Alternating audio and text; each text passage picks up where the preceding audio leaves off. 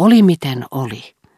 Forsvi vastasi Sanietten varomattomaan lausahdukseen niin karkeasti, yltyi sättimään, sai rohkeutta huudoistaan, toisen säikähdyksestä, kauhusta, vastalauseista, sillä seurauksella, että tämä onneton, kysyttyään ensin turhaan rouva Verderääniltä, annettiinko hänen läsnäololleen minkäänlaista arvoa, lähti vastausta saamatta, silmät kyynelissä ja sekavasti soperrellen. Odette oli tyynesti seurannut tätä välikohtausta, mutta kun ovi oli sulkeutunut Sanietten jälkeen, hän tavallaan madalsi kasvojensa tavanomaista ilmettä monta astetta, yltääkseen kataluudessa Forsviin tasolle, kiilotti silmäteränsä viekkaalla hymyllä, joka onnitteli toisen rohkeutta ja ivasi samaisen rohkeuden uhria.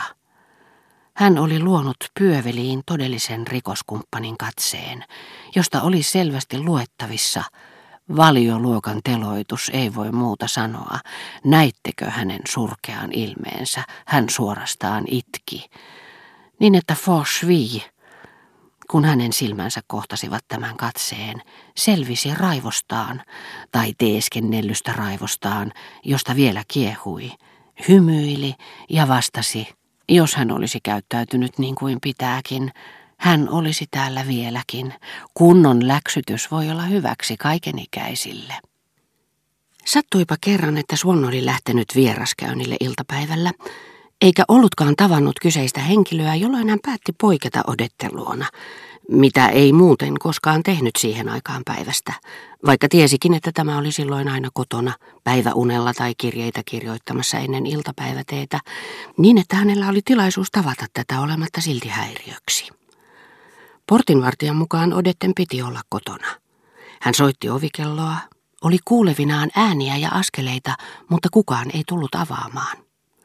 Levottomana ja harmissaan hän kääntyi pikkukadulle, joka rajoitti talon takaseinää, ja seisahti Odetten huoneen ikkunan alle. Hän ei verhoilta nähnyt mitään. Koputti voimakkaasti ikkunaruutuihin, huusi. Kukaan ei tullut avaamaan. Hän huomasi, että jotkut naapurit pitivät häntä silmällä. Hän kääntyi mennäkseen ja ajatteli kulkiessaan, että oli varmaan erehtynyt luullessaan kuulleensa askeleita. Hän oli kuitenkin niin vaivautunut, ettei voinut ajatella mitään muuta. Tunnin kuluttua hän palasi. Hän tapasi Odetten, joka selitti olleensa kotona, mutta nukkuneensa juuri kun hän soitti ovikelloa. Odet väitti heränneensä kellon ääneen, arvanneensa, että se oli Swan, hän oli kiireesti juossut avaamaan, mutta tämä oli jo ehtinyt lähteä. Hän oli niin ikään kuullut, että ikkunaan koputettiin. Suon tunnisti heti tässä väitteessä osan todellisista tapahtumista, sen tapaisen osan, jollaisia kiinni joutuneet valehtelijat kiitollisina liittävät keksimänsä kertomuksen lankoihin, siinä uskossa, että ovat maksaneet totuudelle osansa ja pukeutuneet sen vaatteisiin.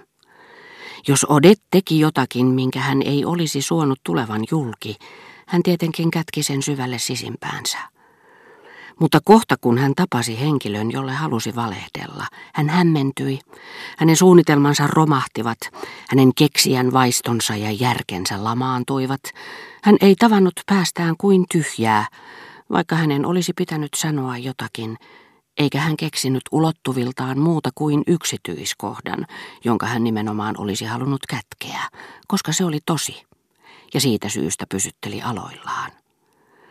Hän irrotti siitä sinänsä täysin merkityksettömän osasen ajatellen, että näin oli parempi, koska kysymyksessä oleva yksityiskohta kesti tarkastuksen, eikä siihen liittynyt samoja vaaroja kuin valheeseen. Se on ainakin totta hän ajatteli, siitä ei pääse yli eikä ympäri. Kuulustelkoon vain, sittenpä hän näkee, että se on totta. En minä ainakaan siitä kiinni joudu. Hän erehtyi, sillä siihen hän nimenomaan kompastuikin. Hän ei huomannut, että tässä totuuden osassa oli kulmia, jotka sopivat vain vastaaviin syvennyksiin siinä tositapahtumien sarjassa, mistä hän oli sen mielivaltaisesti irrottanut niin että miten taitavasti keksittyjen yksityiskohtien keskelle hän sen sijoittaisikin, ylijäävät ainekset ja täyttämättömät tilat aina kavaltaisivat, ettei se ollut siitä yhteydestä peräisin. Hän tunnustaa, että kuuli minun ensin soittavan, sitten koputtavan, että hän arvasi kuka se oli, että hän halusi tavata minut, ajatteli Swan.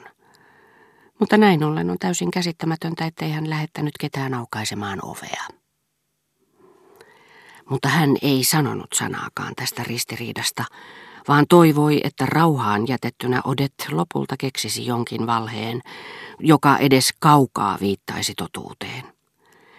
Tämän puhuessa hän ei keskeyttänyt kertaakaan, vaan talletti ahnaan ja tuskallisen hartaasti kuulemansa sanat, joiden hän tunsi, nimenomaan koska Odet peitti niillä totuuden, heikosti säilyttävän, hahmottelevan, ikään kuin jokin pyhitetty huntu tämän äärimmäisen kallisarvoisen tositapahtuman ääriviivat, summittaisen luonnoksen siitä, mitä hän ei koskaan saisi tietää – mitä Odet oli tehnyt kello kolme iltapäivällä hänen siellä käydessään?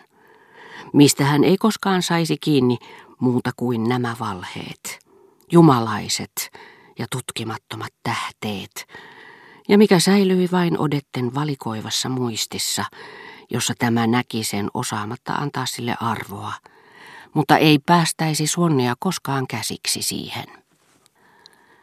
Hän tuli tietenkin silloin tällöin ajatelleeksi, että Odetten jokapäiväisessä elämässä ei sinänsä ollut mitään erityisen kiinnostavaa, joten mahdolliset suhteet toisten miesten kanssa eivät välttämättä herättäneet yleismaailmallisesti jokaisen ajattelevan olennon mielessä sairaaloista, kuumeisiin itsemurha-aikeisiin johtavaa surumielisyyttä. Hän tajusi silloin, että tämä mielenkiinto ja surumielisyyskin olivat saaneet otteen vain hänestä itsestään, niin kuin jokin sairaus, ja että sen parannuttua odetten teot ja otaksutut suudelmatkin muuttuisivat taas yhtä vaarattomiksi kuin kenen tahansa naisen teot ja suudelmat. Mutta se, että niiden suonnissa nyt herättämä tuskallinen tiedonkaipuu johtui hänestä itsestään – ei suinkaan estänyt häntä järkeilemästä, että kyseisellä uteliaisuudella oli oikeutuksensa, eikä käyttämästä kaikkia mahdollisia keinoja sen tyydyttämiseksi. Sillä Suon oli nyt ehtinyt ikään, jossa maailman katsomus, juuri niin kuin sekin, joka oli tyypillinen tuolle aikakaudelle ja myöskin piireille, joissa hän oli paljon liikkunut, nimittäin Lommin prinsessan nurkkakunnalle, jonka kirjoittamattomien lakien mukaan vain järjestelmällinen epäily oli älykkyyttä, todellista ja kiistämätöntä vain itse kunkin henkilökohtainen maku.